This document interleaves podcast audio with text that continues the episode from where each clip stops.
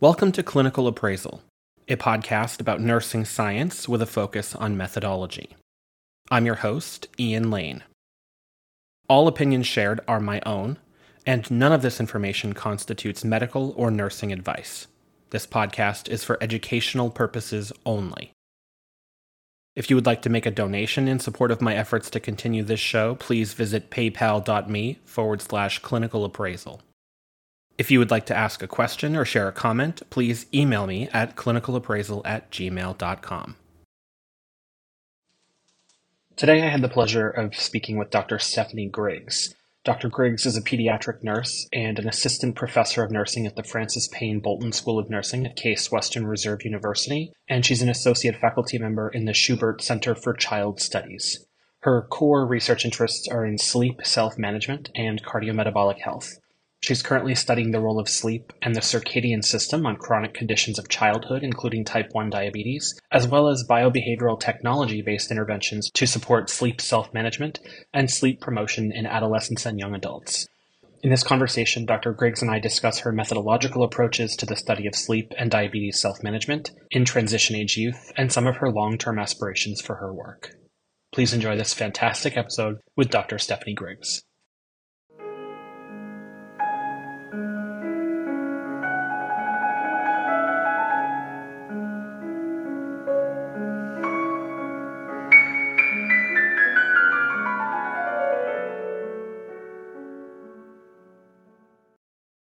Joining me today is Doctor Stephanie Griggs, a nurse and self-management researcher at Francis Payne Bolton School of Nursing at Case Western. She's focused on sleep and diabetes self-management. Stephanie, thanks for joining me. Thank you for having me. Can you give my listeners a quick sense of who you are and what your main interests are? Yeah, absolutely. So as you mentioned, my research has been primarily focused on improving lives for young adults with type one diabetes through sleep um, behavior. So I... I Currently, I'm trying to, to work with young adults in improving their sleep behavior. That transition from adolescence to young adulthood is a very stressful transition. Um, they're sort of moving out of their childhood homes. They're also going to college, potentially starting a job. Um, and then also transitioning providers too. That is another issue, like going from pediatric to adult care. And so really, I know that that's a high, like a, it's a stressful time. It's also a time where sleep may not be the priority. Um, but we do know that there's a, a strong connection between sleep and their self-management and also their um, glucose, which is very important in managing. So I'm hoping to um, identify this modifiable target and try to improve it in this population so that we can have better outcomes, because they have like the poorest outcomes of any other age group, especially in achieving their glycemic targets. Oh, interesting. So for for the kind of transition age youth, they have the worst outcomes in terms of their diabetes? Yes. So oh, um, A one C is a marker that measures like the last three months of their glucose management, basically. And they only one in eight actually achieve glucose targets versus oh. like adolescence is a little bit higher, like three to four. Um, and then also um, middle and older adults, it seems like they more stabilized because now they're they're more used to um, the management. They don't have as much of a like transition and stress. So yes, it's like the specific age that actually, because I think like now they don't have the parental supervision or like the um, that assistance from family potentially. Mm. I think that's another factor in all of this as well. And I would imagine like late adolescence, like early, you know, young adulthood, you're still, you may not necessarily understand fully all the complications of what could go wrong if you don't manage well. And which t- kind of speaks to your point about like having good care provision kind of transition as well with that age group. Yes. Um, interesting. So I know we've talked about this off air in other other ways, but can you, for my listeners, kind of lay out your path? What did it take for you to kind of get from what you studied in your dissertation and kind of um, postdoc land? And then how did you end up doing what you're doing now with this population? Yeah, that's a, that's a great question. And it's, it's quite a path, I must say. I think I didn't really, it's one of those things where when you're sort of on, at the different stages of your career, you don't necessarily know all of the stages or steps that you need to take to get to the next, the next stage. Um, for example, I didn't even think that I was going to do a postdoc, quite honestly, when I started my PhD program. And then I did know that I wanted to be faculty from the postdoc, but it's, It's challenging. And, and I think like when we enter our PhD programs, we're always like plagued with what do I need to, you know, what should I study, right? You're always asked that in your admission interviews. And then when you start your classes, it's always like, what are you going to study? You know, what's your topic? And it's very, I think it's daunting for students because like, they feel like, well, what if I choose the wrong topic? Or what if like, I don't have maybe like what I need at that institution, maybe to support this topic. So maybe I should choose something that is more in line with the faculty. So there's a lot that goes into, I think, choice of a topic. Um, And I, I think in reality, like if we can put the dissertation into perspective, that it's a mentored student project, right? So you can glean a lot of insight from from what you do for your dissertation, whether it be methods related, um, potentially it's a concept. Um, so it's not like you can't choose the wrong topic, so to speak, but you should choose a topic that you're very passionate about. So at the time, I was really like looking at the faculty and the concepts. I was a pediatric nurse, so my clinical background was in, in pediatric nursing. I actually initially wanted to look at pain during procedures because, like, as an acute care nurse, that is something I saw that I didn't think was managed very well. Like, it always like kind of stood out in my mind as like a potential that we could influence. And I was also motivated based on like my background, like what motivates people to do better. So like, I kind of had like this, two, like I was like thinking like, do I want to go more clinical? Do I want to look at more of a concept? And I started, as I was exploring concepts in class, um, I started to really latch onto this idea like of what drives people, what motivates people. So I really did make a shift like from what I initially said during my admission interviews to, to um, my dissertation topic. And so I ended up looking at um, hope, the concept of hope. Um, as a driving force. And I, I looked at a couple of outcomes, emotional well-being and risk-taking behavior. And I, I focused on young adults because I was really interested, although I did have a pediatric background, um, it does go up to twenty-two, like the population that I took care of. Mm. And I was very interested, at, again, like at that time at, in that transition um, and seeing folks sort of take on like the adult role. And I really wanted someone, a population that I could talk to and hear like what their perspective was, or at least, you know, they could share in writing um, clearly what, what had happened. So I did find a hope scale. It was a validated hope scale. And I looked at the relationship, and actually hope was a predictor of emotional well-being and not so much risk-taking, um, but it definitely seemed that those with higher hope had better emotional well-being. And so that was my topic. And I looked at young adults specifically in their first year of college. Immediately after graduating, um, I, you know, I was able to publish my dissertation, did very well, like it went very well. I did structural equation modeling and path analysis. So I, I got some good mentoring in technique and different methods. And I also had done a little bit of a qualitative study for a secondary analysis as well. So I really got some good methods experience as well as my topic. I really was, I felt like I knew my topic very well.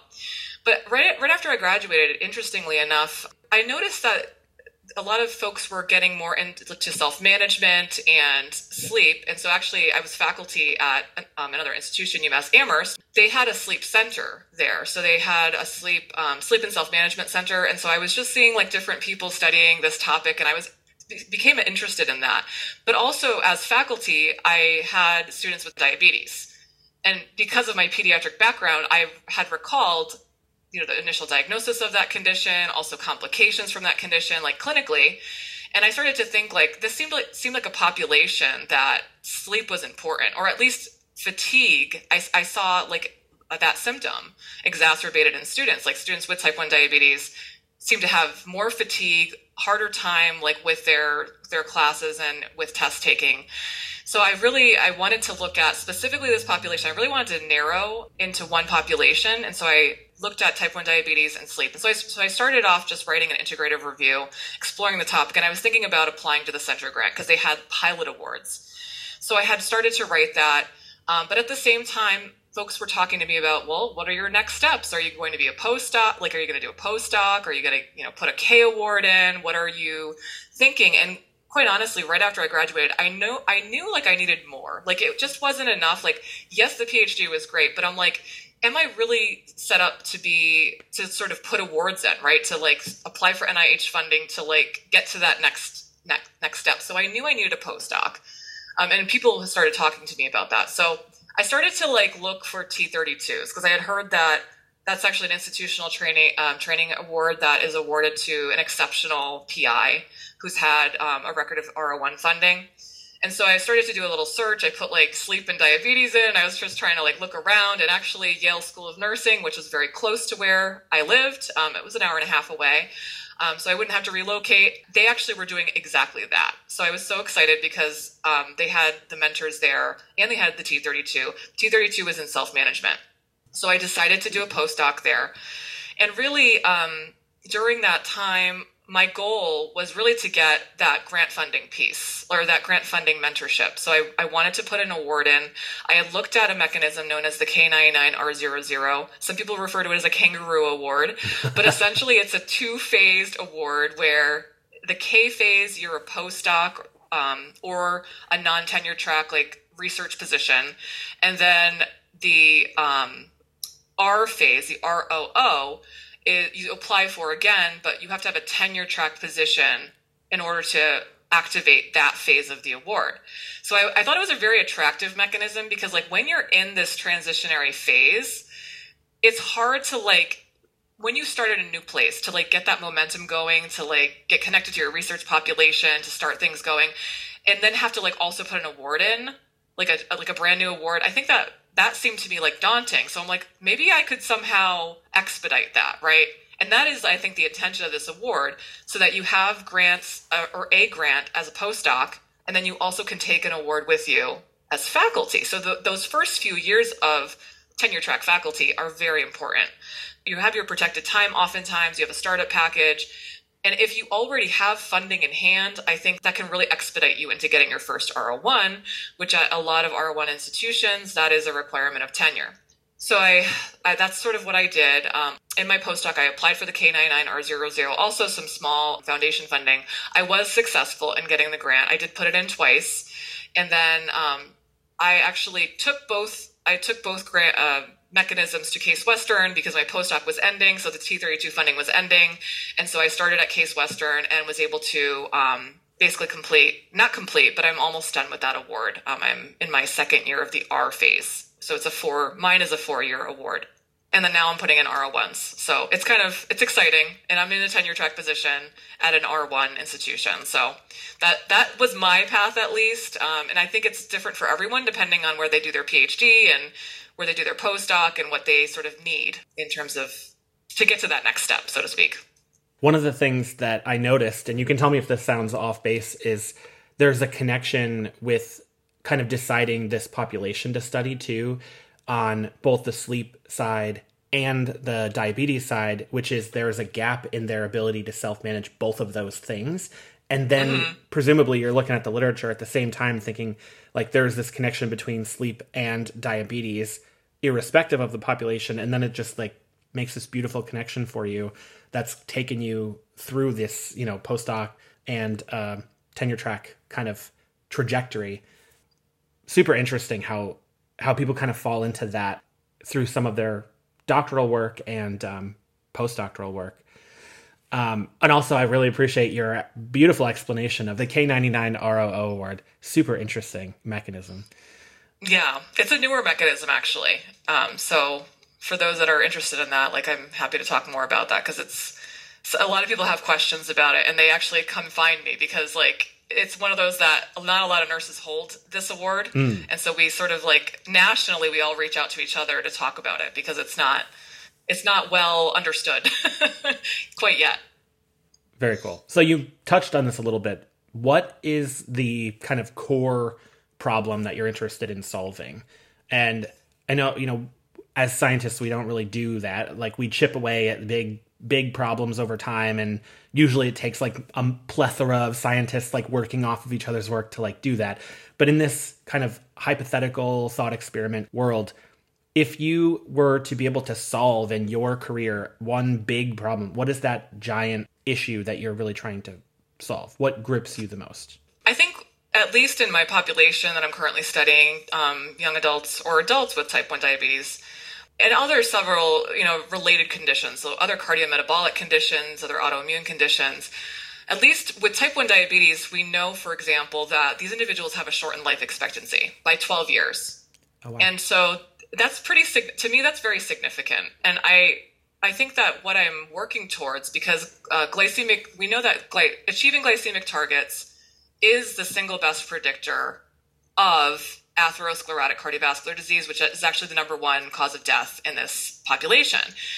And so we've gotten better at that. We've gotten better with intensive um, insulin therapy. We do know that that's a better um, therapy, and now that's been adopted um, in practice.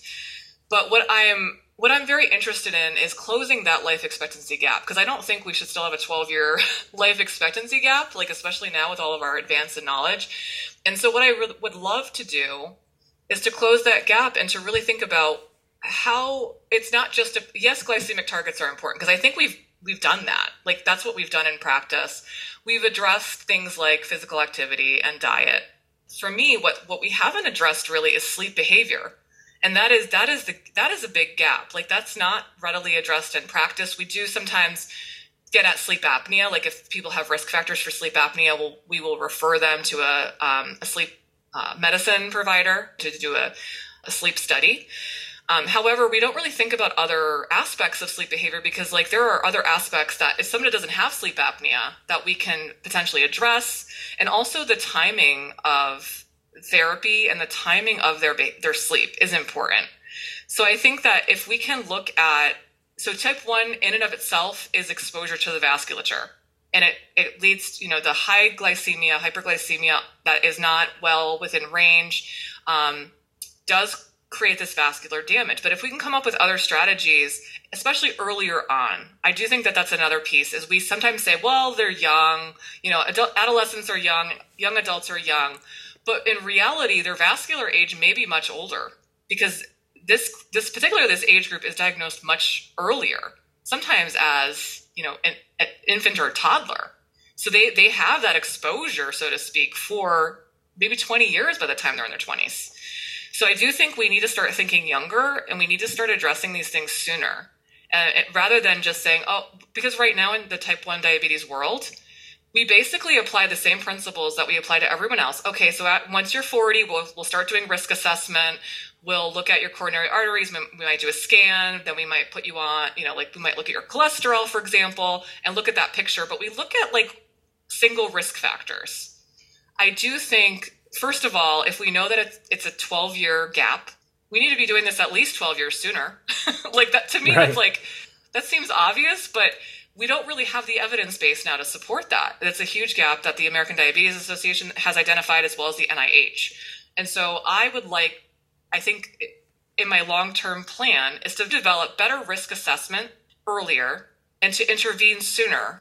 And in the real world environment, it's not just about, yes, they they see their providers every three months for their diabetes management, but what, what can we do in their home to address those risk factors sooner? Because blood pressure, for example, we know that if you're only measuring it every three months or every six months, that can lead to, you know, kidney failure, as an example. And some individuals end up with kidney failure in their twenties or in their late twenties, mm. sometimes early twenties. So if we can like monitor blood pressure more closely, we can monitor their cholesterol and all of these other factors. Their weight is another example, because now um, we didn't used to see obesity and overweight in this um, population twenty years ago. But now with the obesity epidemic, we're seeing higher rates of obesity. So if we can get, I think, a handle on some of these other risk factors, I think we could potentially improve life expectancy. And I would love to see like an equivalent life expectancy. Mm. Absolutely. At least to the general population. Yeah, that's a that's a frightening statistic. And I mean, I, I didn't realize that it was quite so large a gap myself. I mean, I knew it was was there. I just didn't realize it was twelve years, which that's that's an amazing figure. Mm-hmm. You also touched on something that I just was talking about this with a friend of mine. We were talking about these ten-year risk scores. And, mm-hmm. you know, if you're only looking at ten years in advance, if you're a young person, if you're looking at this curve, youth is obviously going to be a better predictor of lower ten-year scores. But if you're only measuring out for ten years, you're missing all of the sequelae of the, you know, thirty years that that young, well, what used to be a young person is now um, experiencing as a result of that vascular insult from this hyperglycemia, for example, or hypertension. Um, mm-hmm. So, I mean, some of this is like a, there's a significant limitation in how we're measuring risk in yes. younger people compared to older people, because age is clearly the best predictor, older age, for I mean, all cause mortality. And mm-hmm. I mean, anything else you look at, aging is a significant predictor of vascular dysfunction, but those things are cumulative. Those insults are cumulative over time. And mm-hmm. so it just doesn't, you know, it behooves us not to look earlier at some of these things. I completely agree with you. One of the things that you have started to do, and we've uh, just kind of briefly touched on this um, the last time I spoke with you, but I'm really interested in, you're doing some really cool work with different types of analyses, especially because you're looking at things like circadian rhythm and biological rhythms associated with sleep and sleep behaviors. So in twenty twenty-one, you published a paper in Chronobiology International with Doctor Gray and other colleagues from Yale. For those that are not familiar, cosinor analyses basically fit sinusoidal functions to rhythmic biological data, uh, particularly for time series analysis. So mm-hmm. can you talk a little bit about how you've been using this method and kind of what's led you to realizing its import for some of your work in particular? You did explain that very well um, in terms of the fitting um, of that line. So if you think about like the general linear model as an example, and we want to know a mean of a variable as an example, you know, when you have like a large data set and you want to know that middle or that average, um, it gives us a sense of the whole, so to speak. But when we think about in a cosinor model, um, we're estimating those biological rhythms. So we end up with the time series data, as you mentioned. So some of our, our sampling could be every thirty seconds, every sixty seconds, every mm. five minutes. And you have to have three days or more to estimate this um, adequately. And um, so we have the, we all have this underlying circadian rhythm. And when you break down the term circadian, cir- circa means about, and dia is Latin for day, mm. diem. So it stands for day. So it, it roughly translates to about a day. And so when you are estimating a cosinor model, it produces these three parameters that are parametric, at least. We'll get into, I'll probably talk mostly about the parametric because I could spend a whole uh, episode on non-parametric, but in the parametric, one of the parameters that is estimated is MESOR. So it stands for midline estimating statistic of rhythm. Hmm.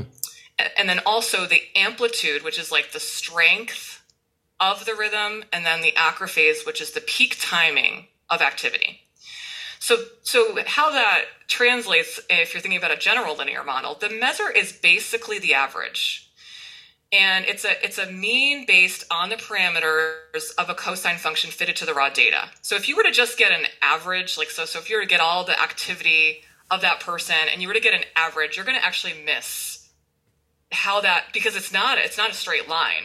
Um, we have active, like we have increased activity during the day. If this is, if you don't work night shift, and then you have lower activity at night. So you have to fit to this line, and you want to get a good sense of what is that average based on this, this, um, cosine function. And these rhythmic data are not equidistant. So it pro- produces more of a, an unbiased estimator of central tendency than if you were to just get that arithmetic mean. Mm. Um, and as I mentioned, the amplitude is the strength. So it's the difference of between the peak and the mean value of a wave. And um, so higher amplitude indicates more robust rhythm. And then the acrophase is that peak time. So essentially, different populations will have different peak times. For example, young adults and adolescents. So as um, people become an adolescent, we, we notice that people have a, a delay in phase. So everyone has a phase. And that phase becomes delayed, meaning they go to bed later.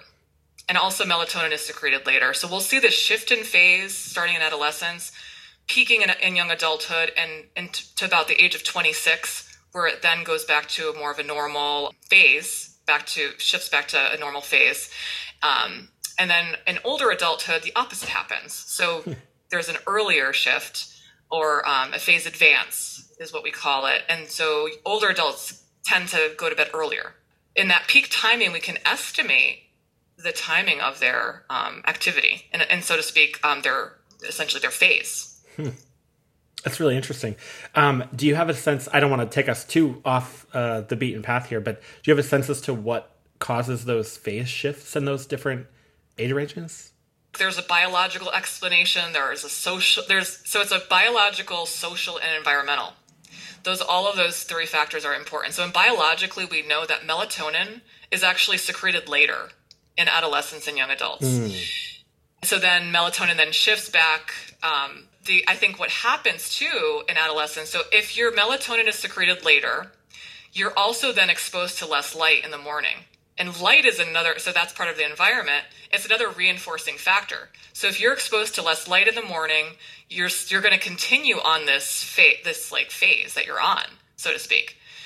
Um, so like the it's reinforced by the environment. It's also reinforced by social behavior. So adolescents and young adults tend to stay up later. They're socializing, um, and there are some theories out there where because of that the need to, to create this network with individuals and socialization, this started like back, you know, hundreds, thousands of years ago, where people had to um, become more united. And this happened when their parents were asleep, right? So like the adolescents, and as they're becoming a little older and establishing their independence and building these peer networks, that, that was the time they could do it um, and do it effectively. So it kind of like, it seems like it's evolved to continue. Um, In, in, in now. And then, um, yeah, so it's like environment, it's behavior, and it's also biology. That's uh, really interesting. And, you know, it also highlights why it's so important to model that oscillatory sinusoidal function, because, you know, if you're only, like you said, getting that arithmetic mean, you're missing all the variability in where that mean travels, so to speak, for that person throughout the day or throughout the night. And, you know, if you can model that changing average in that nonlinear path, you can essentially use all these different predictors that you've mentioned: light, activity, you know, I mean, name name a predictor, diet, mm-hmm. you know, socialization, like whatever the case is, to see how it's changing that person's patterns of sleep. So that's a really interesting approach. It also produces some nice visuals, like you can see it, which is that's that's the nice part about it. You can like see people's like time series activity data and like the dips and the peaks, and it's really cool. That's cool. So you're probably interested in all sorts of different independent variables, but what are the some some of the factors that you find most interesting or most compelling when you're doing models like this? You know, like, are there particular factors that for this age group that you hypothesize are the most potent based on some of the work that you've done with these cosinor models? Yeah, I mean, I think that light is actually one of the strongest zeitgebers. Um, we call it, zeitgeber is a German word. It means time synchronizer. Mm. Um, because, I, well, what happens with light is when light enters the retina and goes travels through the retino-hypothalamic tract, um, it sends a, a message to the pineal gland to stop secreting with light melatonin. So when we see light, that signal goes to our brain to stop secreting melatonin, and melatonin is the hormone that we need to sleep. It's a sleepy hormone, essentially. And so when we see dark, the opposite happens in humans, where um, the message is sent and more melatonin is secreted. So like that whole melatonin secretion aspect is driven by light. And I think some of the, pro- the problems in modern society are that we now have an iPhone or a smartphone, Um, and that, that lives by our bedside, right? It's usually like on our nightside table. And this happens for all age groups really now. And so like looking at that light, and especially blue light at night, is tricking the brain into thinking it's time to be awake. So that's really having a negative impact on us, um, in terms of being able to fall asleep and also secrete enough melatonin to be sleepy. Um, so that light, I think, is a big driver. Unfortunately, it's hard to measure light.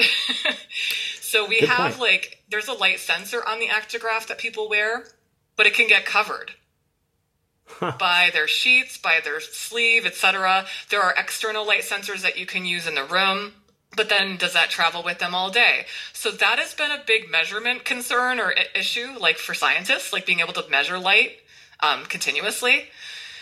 Sound is another one. Like, so sound can keep people awake. Um, it drives people to be more awake and talking and, and all of the, so things like earplugs and eye masks can go a long way, because now you're blocking that and trying to induce more sleep. And I think the other thing that I'm becoming more and more interested in is diet and timing of meals. Hmm. I do think that that, and there's actually now a, there's a circadian diet. A lot of people have heard about intermittent fasting, but there's also now becoming more and more interest in the circadian diet, because we really need, we need periods of fasting. And I think that the timing of meals does actually impact our ability to sleep well. and to, to have um, high quality sleep that's a, of adequate duration. Just out of curiosity, is that more like you shouldn't eat too close to bed, that there's an optimal range, or is that like... Mm-hmm. So it, it depends on your... Fa- like, so what we want to eventually do is model it to be in sync with your phase. So if you are a later phase, you probably could eat later. But if you're an earlier phase, you should, like, you should have that gap um, before going to sleep so that you have a longer period of fasting, so to speak. Kind of last off-base question for you. So is it true that there is intra-individual variability in chronotype? Like, have you ever heard that term in the mm-hmm. in kind of pop culture? Like, oh, my chronotype is different. That's why I sleep till ten a.m. and, you know, other people get up at four thirty. Is there any actual validity to that as you're looking at these models where you can actually model that kind of change? Yeah, so chronotype is actually the behavioral manifestation of the underlying circadian rhythm. Mm. So when you ask people, there are validated questionnaires to get at someone's chronotype. You ask them like what their preference is. Do they feel very, you know, do they feel awake and ready to go in the morning? Are they hungry? Like, there are a series of questions. It's actually, they have a nineteen item questionnaire, the morningness, eveningness questionnaire that can get at chronotype. And so we have earlier chronotypes, which those are the ones, those are the people that you wake up early without an alarm clock. um, you're ready to go. You can have like, you could start work really early and be energetic. Um, and then there are intermediate chronotypes, which that's the majority of the population, which is about two thirds, where you're not really quite ready to go in the morning. I mean, you could wake up early, but you're like, you know, you're not like, I just want to socialize and eat and do all those things right away. You kind of have a little couple hours difference. And then there are later chronotypes where don't talk to me in the morning. Like, you know, those individuals that are not happy to wake up in the morning. Um, and also like they're staying up really late at night. They're hard, they have a hard time going to sleep at night. That is, it's, it actually is a manifestation of that person's underlying circadian rhythm. Mm. And society actually prefers early chronotypes. Society mm. is actually geared for those chronotypes because like, you know, we, we have that, seven, you know, sometimes in nursing, for example, we do seven to seven. Yep. or or um, even in the business world, it's nine to five. So the, the earlier types are going to be up. They're going to be productive. They're they're working. Um, and people that come in, they're like, oh, I'm tired, right? They're not like viewed as favorably, but it's really just it's their that may not they might not be their peak time. Mm. Like they might have better performance at noon, and that I think that's okay. Like it's just.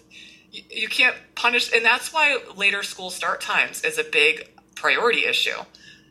As I mentioned earlier, adolescents, they biologically have a difference, and yet we always make their times earlier, or we often make their times earlier. And I know a lot of it's about safety, right? Because like parental supervision, like they don't need as much parental supervision, so they can start earlier, and parents have to work. And so there's a lot of other social factors that go into that decision, but you are then now forcing that individual to wake up Um, earlier than their phase is telling them them to wake up, or biologically they're supposed to wake up, and so they're not going to perform as well. They're going to get shorter sleep. They're also going to then go to bed later. So that is that's a big movement is to to try to align school start times. At least even even like the studies that have done a half an hour, they show a huge performance increase.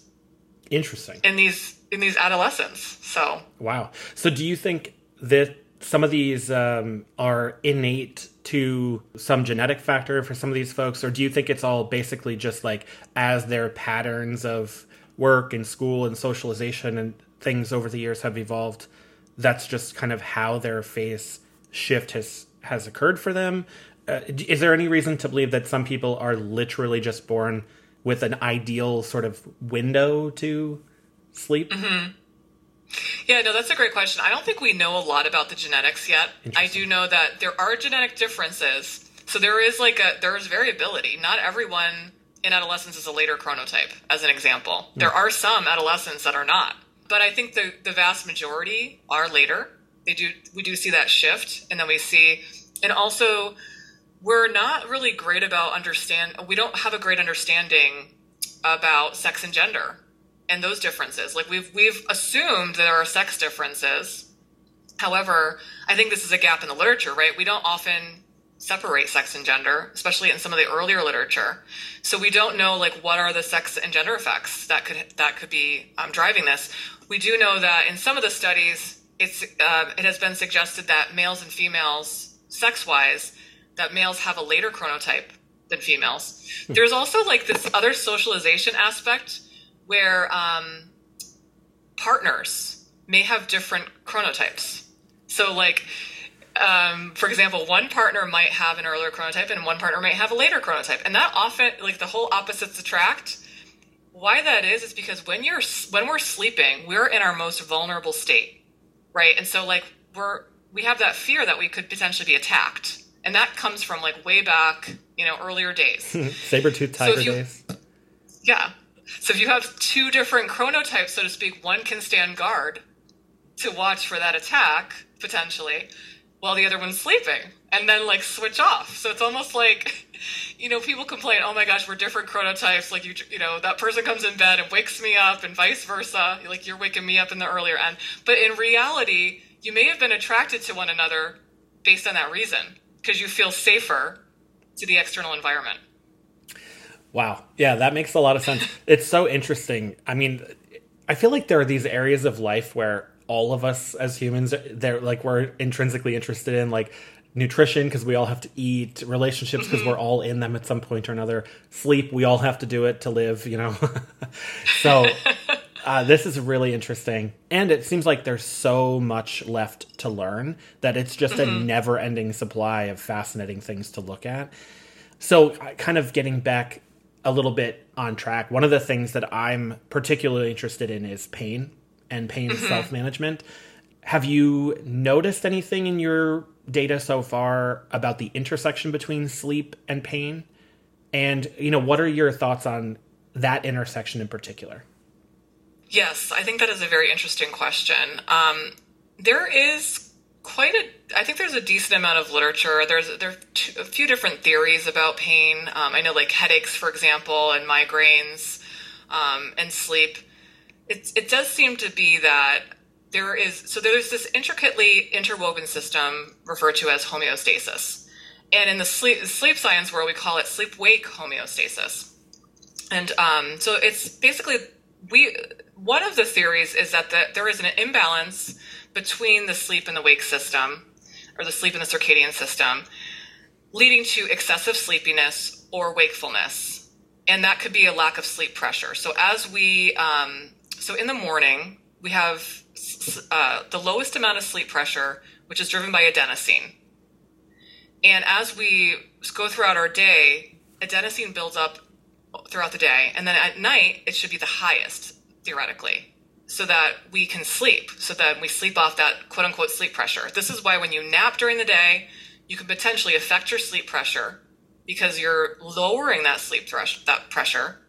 And caffeine actually blocks adenosine receptors, which leads to the belief that you're not as sleepy. um, so it's that we, some part of it is that we believe that pain is actually this imbalance between sleepiness and wakefulness. Or if we sleep at inappropriate times, like with jet lag or shift work.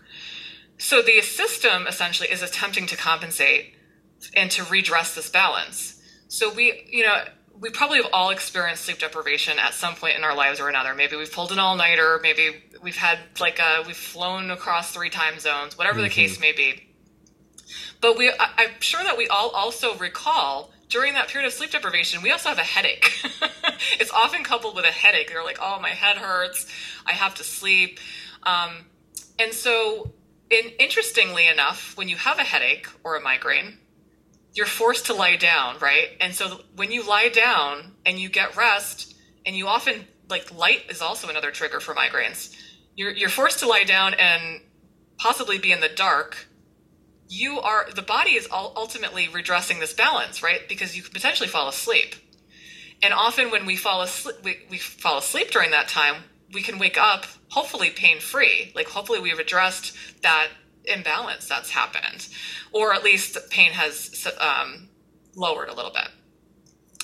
And the other, the other is true too, if we have too much sleep. So if we're, and we're sleeping at the wrong time, we can also potentially wake up with a migraine. And I know migraines actually peak in the morning. Like it's it's like between that, I don't remember the exact timing, but it tends to happen in the morning. Mm-hmm. And so that's another, that could be a factor of excessive sleep. And again, like the sleep pressure um, balance, that could be an issue. And essentially, like the body is trying to, uh, the body does try to compensate with the um, the sleep pressure and the circadian alignment. So trying to align the timing of sleep and also to balance the sleep pressure um, between um, sleep and wakefulness. So I think I think that is one way. And I do think I, I could go on and on about sort of like also what happens at night. So we have non-R E M and we have R E M sleep. So non-R E M is non-rapid um, eye movement sleep, and then rep, rapid eye movement sleep. So in the first half of the night, we have more non-rapid eye movement sleep and slow wave sleep, which is our deep sleep. And that is our restoration. Hmm. That's that's the restorative process that happens and balances the hormones um, and repairs the body, so to speak, in many, in many ways. Whereas R E M is associated with dreams, and it also um, balances the emotional system and the emotional hormones. So things like depression and anxiety are better with R E M sleep. Mm. So if you have a deficiency on either end, you can have um, is- issues with anxiety or potentially um, other or other body systems. So really that's, that's why the length of sleep is important. You don't want to just have like half a night of sleep, because then you might be missing on R E M, missing out on R E M sleep, because that does tend to happen in the second half of the night. Mm. That's fascinating. And you just gave me like three different ideas for things to look at in the future. So, you know, small, very short tangent. I, my listeners know this about me, but um, you know that I'm studying migraines for my dissertation, but um, my listeners have heard me say, I actually have a primary headache disorder myself. And what's, what I, so I did this N of one kind of thing a couple of years ago where for an entire summer, I studied one hundred lifestyle factors for one hundred days, and I did this multiple regression, pretty straightforward thing just to see, like, what in my life... Somebody said to me, like, well, have you done a headache journal? And I thought, I'm going to do the best headache journal ever. So I'm, like, doing my own regression. I'm like, okay. So it turns out the only... And I, I tracked exactly one hundred factors, different nutrients, different types of physical activity. The only two things that were related, and they really only accounted, accounted for about twenty-five percent of the variance in my headaches, was sleep and stress. Mm-hmm. And I found that to be so interesting because I always knew sleeping poorly or not sleeping enough, or even in some cases, to your point, sleeping too much influenced them, but I didn't realize to what extent. And some of the things, you know, I mean, stress affects my sleep too. And so it's interesting how much revolves around that circadian rhythm and that R E M sleep. Mm-hmm. Yeah, absolutely. So um, we don't have like a ton of time left, but I'm really interested in your take on how, you know, one of the things that I think about for sleep is there are different time varying covariates that work their way into these models. I imagine, you know, like if you're actually, you made a really good point about your partner. Like if your partner comes mm-hmm. to bed at a different time than you go to bed, that's going to be one element of this. You know, how, first of all, how do you think about time varying covariates in your models? And then in terms of this cosinor model, do you have really good ways to model time varying covariates in that? Yeah. So I, I think there are probably, I, as I dive into the methods, there are probably better ways. Um, some of the ways that I've handled them thus far. So basically when you estimate these parameters from the cosinor model, you get you get your MESOR, so you get a value um, based on three days or more. You get an amplitude, you get an acrophase, as an example. And so you can then look at potentially multi-level model. I've looked at mixed models and multi-level models. And so you can put time-varying covariates into those models, potentially. And one, one, one set of relationships that I've looked at um, actually are the... Um, sleep timing variables and glucose. Mm. So for example, because we have so many, so many days of both of those, and that's, that's in reality why uh, so, so far I've been able to do that. So I might put in a time variant covariate into the uh, mixed model, looking at those two in, in a relationship. Um, so essentially you get one value as your MESOR. So you can use that anyway. So you can put that into the general linear model. You can have that in the, your mixed model, um, where you might have one week. Does one week predict the next week? Like how long does it take? Is it three days? Is it one mm. week? Is it, so when you have more longitudinal data, you can it will be a lot more interesting to see that relationship over time. Um, so, and these sensors are pretty comfortable. I think that we have the ability to measure over time. One time variant covariate that has come up in my work, but it's hard to measure, is insulin dose mm. and also timing of insulin dose, because that can be different. Some people are on pumps that are, they have a basal rate. They also do boluses. Um, there's just a lot going on with insulin. Mm. However, it's hard to measure. So that is one of our issues, our me- methodological issues that we run into. That's fascinating. And yeah, I can see why. I mean, it, there's so much variability in the amounts that people need. And to your point, are they getting boluses? Um, mm-hmm. That's uh, that's very interesting. Um, okay. And I want to discover, like, does time, like, how much does timing of insulin matter? Is it great to ha- is it good to have a basal rate? You know, and, and if so, what is your basal rate? Like, I don't know that we've looked at that that closely because insulin's so hard to capture. Mm. I think that could be an area of, yes, int- intensive insulin therapy, yes, is the gold standard. But it, intensive insulin therapy is a big umbrella. Yep. What does that mean? And what is the best um, therapy protocol to get an, to get a uh, more uh, higher time in range? Yeah, and I, I might be misremembering this because this is not my this isn't even close to my area of expertise. But like understanding the insulin or insulinemia area under the curve is actually really hard to measure in and of itself. Yes. Um, okay. I thought that was right. I mean, I, I always remember, I mean, that's why we measure uh, glycemia more than anything else in diabetes, right? Because it's yes. actually really hard to get a good measure of where people's insulin actually is. Yes, yes. I think in the closed loop systems, we can do it a little bit easier because it those systems measure the insulin and the glucose simultaneously. Mm. But a lot of the systems are not together. Like they're, the glucose sensor will be separate from the insulin pump. Or the person might do injections. So there's like that separation. Then you're then trying to figure out the timing, like to get precise timing, dose, et cetera, is hard. It's very complicated. Mm. So as we come to the end, I wanted to ask one question um, that I didn't anticipate asking, but I'm curious. What's been the most surprising finding for you in all the work you've done so far? If there's been something that, that stands out or resonates that kind of... Um, maybe you didn't expect when you first saw it? Yeah, that's a great question. I mean, I initially was very interested in sleep duration because I know that that seems to be a big, big focus, right? The National Sleep Foundation says we should get seven to nine hours. And I thought that that has to be super important, right? Like we need to have enough sleep duration. But in my work thus far, it has been more about timing than it has been about sleep duration. Like I was hoping to find, okay, well, if it's shorter sleep, glycemia will be poorer. Like we'll have like less achievement of targets. We'll have um, maybe like less time in range, but it's actually been the timing of sleep that's been more important. And that's been a surprise because I did not come into this interested in circadian rhythm. I sort of fell into that because when you're in the sleep literature, you start to think about timing of sleep and you start to see that there's another, that that's a whole other literature is circadian rhythm and how, how important the circadian rhythm is in, ba- in this balance. Hmm. And so I think it's not only, but I, I don't think that the two are separate either. I think that they're both equally important because like you could say, for example, you can, you're going to sleep at the right time. You're going to sleep at the exact same time, wake up at the exact same time. But if that's only four hours, that's not a great thing. Right. So it, it's duration coupled with timing.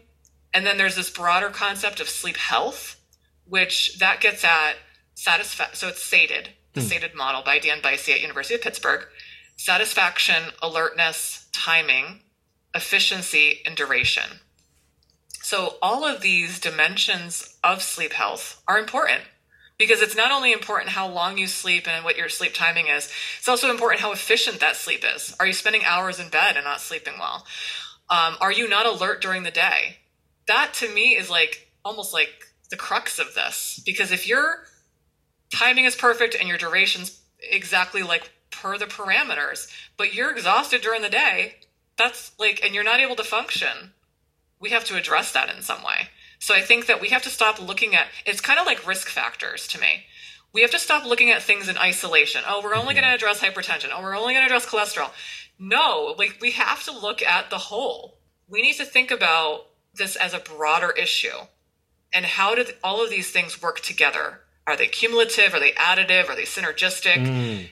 And getting at the balance of these dimensions, I think, is is really where I'm, I'm going to, I think that's where I'm leading towards, because I do, I see it as we can't look at it in isolation anymore. Yeah, I appreciate that very much. I think that that will really resonate. I mean, there are things that are additive, cumulative, synergistic. There's a, somebody, I think it was Angela Starkweather recently introduced me to uh, the term syndemics. Um, mm. And like you, you really need to look at all these multiple pieces together to figure out how they work in concert with each other. Um, because, I mean, we we don't live in these siloed little vacuums in our lives either. So did I leave anything out? Um, did I not ask you something that you think I should have asked? Is there anything important that you want to add that we didn't touch on already about your work or about any of the things that you've been interested in? I don't think so. I think that um, you asked very good questions, and I, I really liked our conversation. Um, I would say, in terms of for people in their earlier stage or maybe faculty or uh, students, I think it's important to always think about your thread, because there's always a thread. And some people think, oh, this topic is so different from this topic. But in reality, like we just mentioned, these a lot of things work in tandem or synergistically. And so in my case, people will say, well, you have a different, you had a different dissertation topic than your postdoc topic. And how did you get here? And, but my thread actually was young adulthood. Hmm. So, and, and a person is a person first. That is another thing I really want um, the listeners, I think, to think about. A person is not defined by their disease. A person might have multiple roles, right? So it's a person with type one diabetes. It's a person with, but in actuality, they're a young adult. So that that can sometimes be the thread. So so, so look for the threads, look for the connections um, in your work, because I think that you want, ultimately as a scientist and as a faculty, you want to be able to tell a story. How did you start in one place and get to here? And wh- what is your trajectory going forward? How are all of these things linked? And how have they helped you to build your career? That is, I think that's an important thing to think about as you as you develop a program of research. I think that's very good advice. Um, and, uh, you know, I take that to heart myself, because I think that there are times as an early career researcher myself where I wonder, like, will this be, will this make sense to the person five years from now or four years from now that's interviewing me for some faculty position or something? Um, but to your point, there's, you know, there is usually a common thread that you can pull through all those things that you've been interested in. Um, so, I mean, that's a nice segue. You're still at the front end of your career. You have so much amazing things to do over the next who knows how long. And when you look forward, what do you want your legacy to be for your research career? I love the fact that sleep is a is a new field. It's an emerge. It's actually sleep medicine. It was not, uh, people did not become board certified in sleep medicine until the nineties. So it's a very new field. I'm excited by that, because I feel like I can make an impact here. Like it, as it's an, a new and emerging field, I feel like I could possibly shape the direction of that field. And it, it excites me that it's also interdisciplinary. Because sleep effect, sleep goes across disciplines, psychology, sociology, medicine, nursing. I just love the fact that it's a field that brings us all together. And what I want my legacy to be, I think I'm hoping that I can make an impact on glycemia, which I think will actually help many different conditions, because it's also a factor in obesity, and we have an obesity epidemic. So I can see my work go, like we're using C G M technology as an example in um, uh, weight management studies. And so how can, how can people look at their glucose over time, and what foods might impact that fluctuation? So I, I hope to um, come up with lifestyle interventions and also address some of these biological factors that are affecting people and, and their disease states. Um, so I, I hope to make an impact. I really hope to make an impact on sleep, behavior, and glycemia for type one diabetes and other related conditions. That's awesome. I agree. It it spans, I mean, every possible condition you can imagine. The uh, metabolism of our cells in virtually every single tissue of the body, if not every single tissue, uses glucose at some mm-hmm. level, and aberrations in glucose metabolism are bound to affect all those tissues to some degree or another. So the impact that you can have with that is truly enormous. Um, and then finally, it, what is, you know, as you look back, you know, I just asked you to look forward to the end of your career, looking back toward the very beginning, what was the best single piece of advice that you received in the early years of your research career that has influenced where you are today? I think some of the best advice that I got was to focus. Because I think we all want to solve the world's problems, like especially as early scientists, we're like, I want to like cure cancer, right? It's always like this big like pie in the sky idea, but you're all all of our work is important, and it, it's more important if you can focus on a on a narrow aspect. I know it sounds like it's not all that attractive, but if you're focused and you understand that topic very well, I think that you can take that work ver- farther, and you can also publish. When you start publishing in that area, you can, um, it's, it's easier because now you know the literature and you're not trying to jump into a new literature every time. So I remember I was, I had like a lot of ideas with a mentor, and the mentor said to me, focus. I like focus. And so since then I've really thought about that. I'm like, is that part of what I'm trying to do? So as people ask you to do things, you're like, how is that? How does that work within what I'm trying to do, what I'm trying to accomplish? And so always think back to, what are you trying to accomplish, and how can I focus that work so that I can become an expert in that topic? Absolutely. Um, I appreciate that. As a uh, new research scientist myself, when I first started kind of down this path, I noticed that in order to break in, I had to say yes to all the things and, mm-hmm. you know, do as many different conferences and papers and I mean anything that I could get my hands on to kind of break into this environment. And then there comes a point where it's not sustainable to do that. And then to your point, I mean, more importantly, eventually not being not focusing on the things that you care about in particular that motivate your work can really set you back. It's actually not helpful anymore. It's more of a hindrance. So mm-hmm. but I do feel like there's this um trend at the beginning where you're sort of navigating different places to be able to get to that point of stability. Um, mm-hmm. But I think, you know, recognizing when you're at the point where you have to start making those calls, I think that's a really hard thing for people in my position. Um, but I do think it's really important. So I think that's a really, really helpful piece of advice. And I appreciate you sharing that.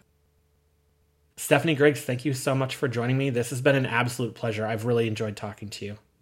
Thank you for having me. Thanks for listening to this episode of Clinical Appraisal. If you've enjoyed this podcast, please share this channel with your friends in healthcare and review the show on your favorite listening app. If you'd like to donate to support the show, please visit paypal.me forward slash clinical appraisal.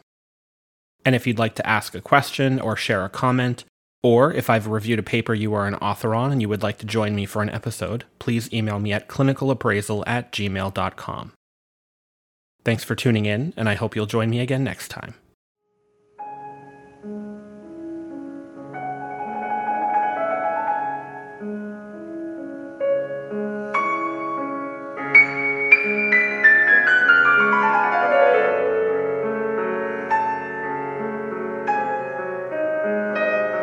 Thank you.